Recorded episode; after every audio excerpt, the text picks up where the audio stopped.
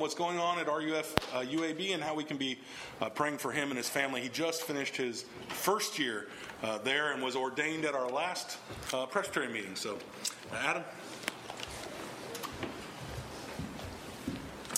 Thanks, Daniel, for that introduction. It's great to be with y'all this morning. And as Daniel said, I am the pastor of college students at the University of Alabama at Birmingham, which means that I'm not the pastor of a church like Daniel is. So, part of my job is to travel around to churches like Lakewood and get to preach on occasion. And it's wonderful getting to meet new people at these different churches in the Birmingham area people, many of whom I have never met before, but that instantly we have this connection because of the gospel. Um, that's the amazing thing about the communion of the saints, right? That even strangers uh, become your friends because you have the gospel in common. And the gospel is really a big rescue operation, isn't it? A rescue operation from sin and from sickness. And there's three images that really capture what the gospel is. The first is a courtroom. I hope uh, none of you have had to be in a courtroom recently, unless that's your job or something like that, if you're a lawyer or um, a policeman. But most of us want to avoid being in a courtroom, but of course, the gospel takes place in a spiritual courtroom where Christ is declared guilty on our behalf, and we are declared righteous because of him. And Secondly, the gospel takes place in the living room, where we are adopted into God's family, where the judge in that courtroom comes down off the stand and invites us home with him to have dinner, and we're adopted into God's family. And then finally, the last image is uh, God's hospital room, where we are not just declared righteous, our sins are not only forgiven and we're adopted into God's family, but in God's hospital room, He actually begins to heal us spiritually, to take the sickness of sin that pervades us and the world and to heal us. And that's really what the Sermon on the Mount is all about. What does it look like to be a healthy patient in God's kingdom? Um, the Sermon on the Mount, you know, you'll remember begins with the Beatitudes and then moves on with Christ teaching about, you know, you must turn away from lust, you must turn away from anger, uh, you must be salt and light in the world. And that's where the Lord's Prayer falls into. And that's the passage that we're looking at this morning. Just one line from the Lord's Prayer. If you have a Bible, you can turn to Matthew chapter 6. And I'm just going to read the entire Lord's Prayer from Matthew 6, verses 9 to 13. This is what the scripture says. Christ says, Pray then like this For your Father in heaven knows what you need before you ask him. Our Father in heaven, hallowed be your name, your kingdom come, your will be done, on earth as it is in heaven. Give us this day our daily bread, and forgive us our debts as we also have forgiven our debtors. And lead us not into temptation, but deliver us from evil. Let me pray for us quickly. Heavenly Father, we pray that the words of my mouth and the meditations of our hearts together would be pleasing to you, our Lord, our rock, and our Redeemer. Amen. So we said that we're looking at this morning an aspect of what it looks like to be a healthy patient in God's spiritual hospital room. God's rehabilitating us, and what does that look like? And it looks like Christ teaching on prayer, and specifically this line of, and lead us not into temptation, but deliver us from evil. And what I want you to see is that God has promised to help us flee from temptation. He's promised to deliver us from evil if we will go and ask Him. All those who go to our Heavenly Father and ask Him to help us flee from evil, He will do that because He's promised to. And there's three evils I want us to see that He's promised to deliver us from the world and the flesh and the devil. Um, that's what the scripture teaches about evil. There's three of them the world, the flesh, and the devil. So the first is the world. How has Christ promised to deliver us from this evil of the world? And I think we tend to define evil mostly in our culture in terms of the lack of something. For example, it's evil for there not to be enough access to education in the world. There are some people who have very little access to education, and we might say, look, that's just evil. We've got to improve that. It's not right that these people have no access to this. Or other people who maybe have no access to health care. Uh, perhaps through no fault of their own, they simply do not have access to this. It's a lack, and we might say, well, that's evil. Or even just sickness in general. This person lacks health, and this is evil. Um, you could say the same thing about money. Um, someone who is overcome by poverty through no fault of their own. And we might look at this and say, look, that is just evil. We have got to fix this, we've got to stop it.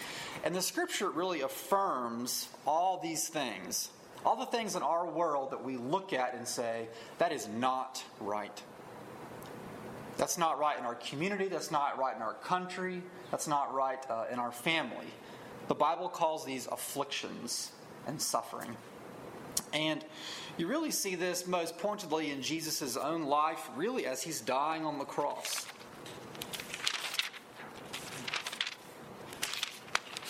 Um, all the comforts, all the earthly securities, all the uh, fellowship with other people, of course, his own health is being taken away from him moment by moment as he's scourged and crucified. It says later on in Matthew 28. And then the soldiers, excuse me, Matthew 27. Then the soldiers of the governor took Jesus into the governor's headquarters, and they gathered the whole battalion before him. And they stripped him, and they put a scarlet robe on him. And twisting together a crown of thorns, they put it on his head, and they put a reed in his right hand. And kneeling before him, they mocked him, saying, Hail, King of the Jews! and they spit on him. And they took the reed and they struck him on the head. And when they had mocked him, they stripped him of the robe, and they put his clothes on him, and led him away to crucify him.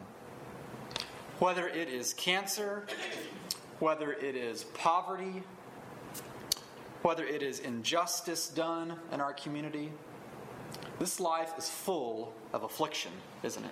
Hardships, and affliction.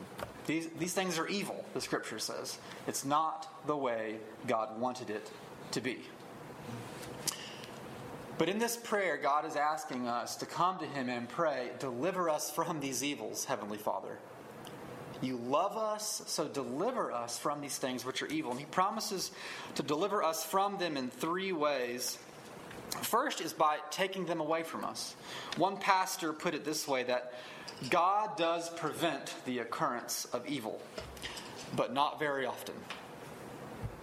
I'll say that again. God does prevent the occurrence of evil, and in this case, we mean just affliction. He does do that, but not very often. Um, and, you know, this is why we pray, Heavenly Father, heal that man or heal that woman, because He does heal us of our diseases. He does take communities gripped by injustice and transform them into just communities. He does do that. Um, our daughter Lucy, who's only nine months old, she has had chronic ear infections now since February. And so, because we love her, we have prayed for her over and over Heavenly Father, deliver my daughter from these ear infections. We're not sleeping at night because she's not sleeping at night. Day after day, week after week, now month after month, we have prayed for her to be delivered from that. And last Tuesday, she was finally able to have tubes put in her ears. And I think she's better now. Praise God, He delivers us from affliction, doesn't He? The problem is that this uh, last two weeks she has developed a, one of the worst uh, diaper rashes we have ever seen. and you know, on the one hand, I can laugh about that. I mean, isn't that funny that that happens? But you know, as parents, more often we're gripped by anxiety because of that. Affliction is what characterizes this world. And God does del- deliver us from them sometimes, but more often than not, He leaves us in our afflictions because this is the way of our Savior. Our Savior suffered under Pontius Pilate. We are His servants, and a servant is not greater than his master, and so we will have to suffer too. But he also delivers us from evil by encouraging our hearts in the midst of evil. The scripture says, When the cares of my heart are many, your consolations cheer my soul. That's Psalm 94 19. In the midst of our afflictions, when we cast our burdens before our Savior, the Lord Jesus Christ, he assures us, You are on the path of salvation. Though your afflictions are many, you are on the path of being my disciple.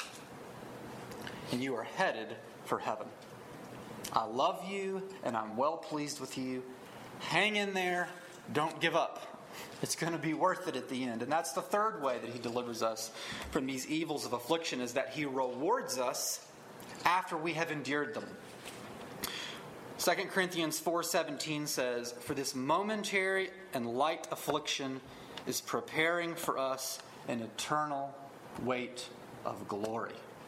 This momentary and light affliction is preparing for us an eternal weight of glory.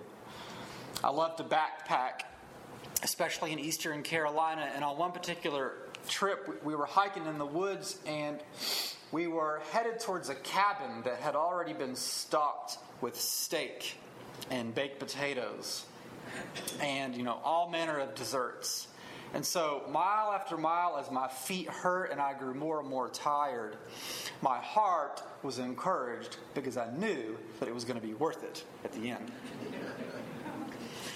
And that is Christ's promise to me and to you is that if we will endure these evils, the afflictions of this world, it will be worth it in the end. But evil, as Scripture defines it, is not just in the world. It's not just out there somewhere in our community or out there somewhere in our family, but it's actually in here. And that's really what the scripture is getting at here in Matthew chapter 6, where it says, Lead us not into temptation. The scripture's trying to show us that naturally, because of sin and sickness, we are led into temptation. Now, you know, we tend to talk uh, about temptation more in terms of you know, that dark chocolate that you love. You might say, well, that, that looks tempting, but I'm going to try and avoid that. And then I stuff my face with it. That's how we tend to talk about temptation. What the Bible teaches is that temptation is what is in us, in ourselves, it's an enemy within us that causes us to move towards evil. The evil is not just out there somewhere but it's in here, in me and in you. This is what Jesus says in Matthew uh, chapter 5 and uh, chapter 18. He, he repeats it twice. He says, If your right eye causes you to sin, tear it out and throw it away. If your right hand causes you to sin, tear it out and throw it away. The evil is in us. He doesn't mean in my physical eye or on my physical hands, but that it's a part of us. That even though I know right from wrong, I know I shouldn't lie and that I should tell the truth. There is an evil inside me that is leading me into lying. It, it leads me there. And apart from God's grace in my life, I will simply move towards anger and lying and adultery and anxiety and never being content, the love of money and power and possessions. There's an enemy within me. Proverbs describes it this way when it says, With much seductive speech she persuades him, and with her smooth talk she compels him. All at once he follows her, as an ox goes to the slaughter. And so you can picture an ox going off to the slaughter willingly. And that's the, the, the heinous part about sin is that though we know right from wrong, we still choose to sin willingly. And Scripture says we're naturally led into temptation. In other words, in this prayer, we're not praying for God to take, us, take away all temptation from our lives. Until we pass away or until Jesus comes back, we will always be tempted. But in this prayer, we are asking God keep us from being led into temptation as an ox goes to the slaughter. Teach us from just going right into it, ready to commit the sin. Instead, Lord, lead us into righteousness. Because, you know, the way that you get over the love of sin is by the love of Christ. Try and remember maybe the first crush you ever had when you were when you were younger. I pastor college students, so it's not uncommon for them to fall in love while they're in college, and then for that not to work out so well. And uh, of course, they can be gripped by depression and sadness over this. But it's always amazing to me how quickly one of my students can get over this love that's crushed them. Because this, you know, Sally has broken their heart. But all it takes is for Susie to come along. and just like that, it's as if she had never existed. I'm not thinking about her. I, a new love. And that is what we are praying for. Heavenly Father, lead me not into temptation.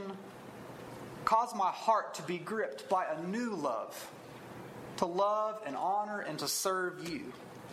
Um, love is able to break to break the, the, the chains of sin. This is what the scripture says about the power of love. It says, Set me as a seal upon your arm, for love is as strong as death. Jealousy is fierce as the grave, and many waters cannot quench love. And so, as we pray for our Heavenly Father to deliver us from the evil within us, we are praying, Give me a love for you. Warm my heart. Warm it by your Spirit. And this is really the power of the Holy Spirit in our lives. As Christians, we ought to pray every day Heavenly Father, fill me with your Spirit, that my heart might be warmed to love you, to turn away from evil, turn away from temptation that might so easily grip me. Now, we have to be realistic about this.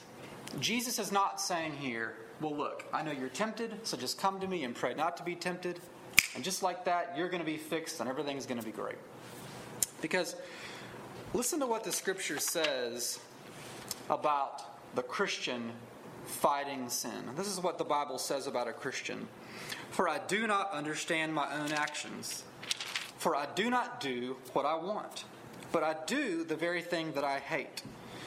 Now, if I do what I do not want, I agree with the law that it's good. So it's no longer I who do it, but the sin that dwells in me. For I know that nothing good dwells in me that's in my flesh. And so, look, some of us have been tempted by the same thing our whole lives. And the scripture teaches us that we are never going to progress as much as we want. We are always going to be disappointed by ourselves because we are in the flesh, and so we mustn't give up just because we fall.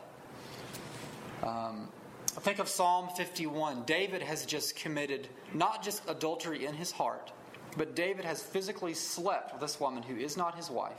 He has murdered her husband. But David, rather than being sunk in despair, he goes to God in confidence.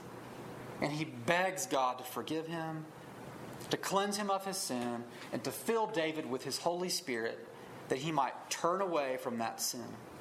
God's promise to us is that it does not matter how far deeply sunk into sin you are. If you're the kind of person that's addicted to sin, you're the kind of person that Christ died for. And that our Heavenly Father has promised to give you His Holy Spirit to remake you and to help you turn away from that sin. And so we have to keep going. Just because we are filled with God's Spirit does not mean that we no longer need His blood to cleanse us. The Spirit filled person is the person cleansed by the blood of Jesus. The two always go hand in hand. I need God's forgiveness every day, and I need to be filled with His Spirit every day. Christ uh, promises to deliver us from the evil of this world, from the evil within us, But finally, he promises to deliver us from the evil of the devil himself. Um, this prayer ends and deliver us from evil. But many translators say that the best way to translate the, the, Lord's Prayer is not just deliver us from evil generically, but deliver us from the evil one. The evil one. This spiritual being that you see most pointedly in the parable of the sower. Remember the, the parable of the sower where the farmer sows the seed, but then the birds come up and peck away the seed. The scripture says that that's Satan who picks up the word of God, who's intent on destroying the work of the gospel. Um, you see this in Christ's temptation. We, have just um, passed through chapter 5 in the book of Matthew, excuse me, chapter 4, where in chapter 4 of Matthew, Jesus does battle with evil, not just in general, but the evil one, Satan or the devil. And one pastor summarizes the devil's strategy uh, this way. It's really just a great summary of what the scripture teaches about the strategies of Satan. And his strategies are domination, accusation, and confrontation. Domination, accusation, and confrontation. You see Satan's strategy of domination in his work in Judas the one who betrayed Jesus, where Satan is actually able to enter in to Judas and to control him completely. The Bible says that in and of ourselves, we are by nature children of wrath, slaves to the prince of the power of the air. That um, despite the fact that I'm dressed up and I, you know I've got a nice tie on and an iron shirt, I was born a slave to Satan and that apart from God's grace on our lives, we are all born slaves of the devil who has dominion over us. And so when we pray, deliver us from evil, we are praying, Heavenly Father, would you deliver me, if you're not a Christian, from the power of the devil? Because if you are a Christian and you have been born again and brought from the kingdom of darkness into the kingdom of light, Satan cannot have dominion over you. You are now a child of God, no longer a child of Satan. And so, if you're a child of God, Satan cannot have this dominion over you. And so, we pray, Heavenly Father, would you deliver my coworker who's not a Christian from the power of Satan? Would you deliver him from his dominion? Because God has promised to do that. That if we will go to him and pray, he will listen to our prayers and answer them. The second strategy of Satan is accusation. And it's here that Satan works in particular against Christians. Satan's strategy is simply this I can't believe you did that. I can't believe you've been a Christian for all these years and you would still commit that sin. You're not really a Christian. You should be ashamed of yourself. You're so guilty. I would just give up if I were you. It's not really worth it being a Christian anyway.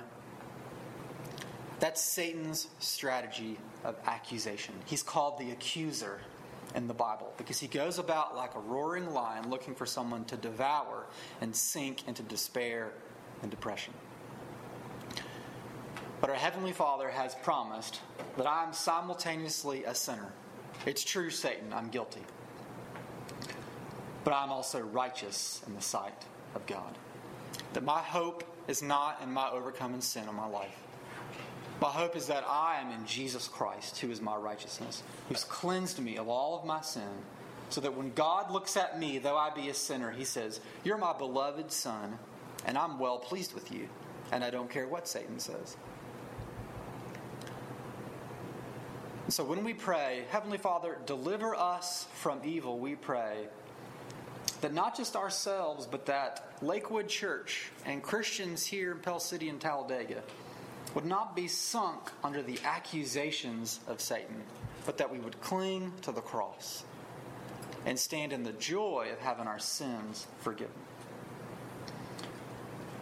Christ defeats his strategy of domination, of accusation, and then finally confrontation. The scripture teaches that Satan goes around trying to destroy his church. In the parable of the sower, Satan is there um, picking up God's word, keeping it from being planted into the hearts of, of uh, Christians and non Christians alike for them to be born again.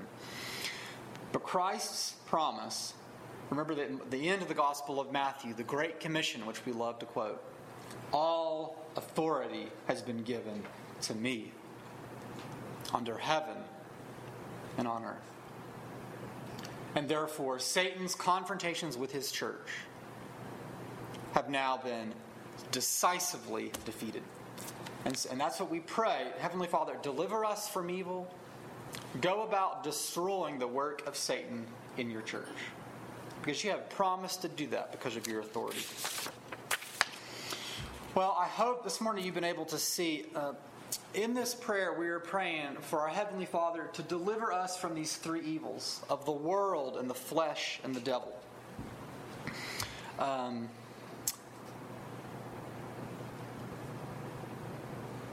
you might be here this morning thinking, Adam, I know that I should pray, but I just don't feel very spiritual. And this is what I would say to you this morning if you just don't feel very spiritual. Um, you've got so much on your mind. Hear, hear the words of Isaiah 55 where he says this Come, everyone who thirsts, come to the waters, and he who has no money, come buy and eat. Why do you labor for that which does not satisfy? Listen to me and eat what is good, and delight yourselves in rich food. As we close this morning, I would just ask you to pray with me. Let's pray that uh, God would change our hearts, that we would love what is good and hate what is evil. That He would give us patience as we endure all the evils of this world, that we might hang on because it's going to be worth it. That He might give us victory over Satan today. Would you all pray with me? Heavenly Father, we look to you because you are our only hope. Uh, in and of ourselves, we are weak.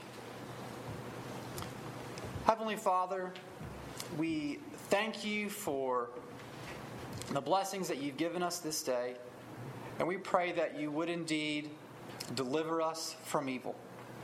Uh, the evils of the world and the flesh and of the devil, that we might persevere in our faith and love towards you and one another. And we pray this in Jesus' name. Amen.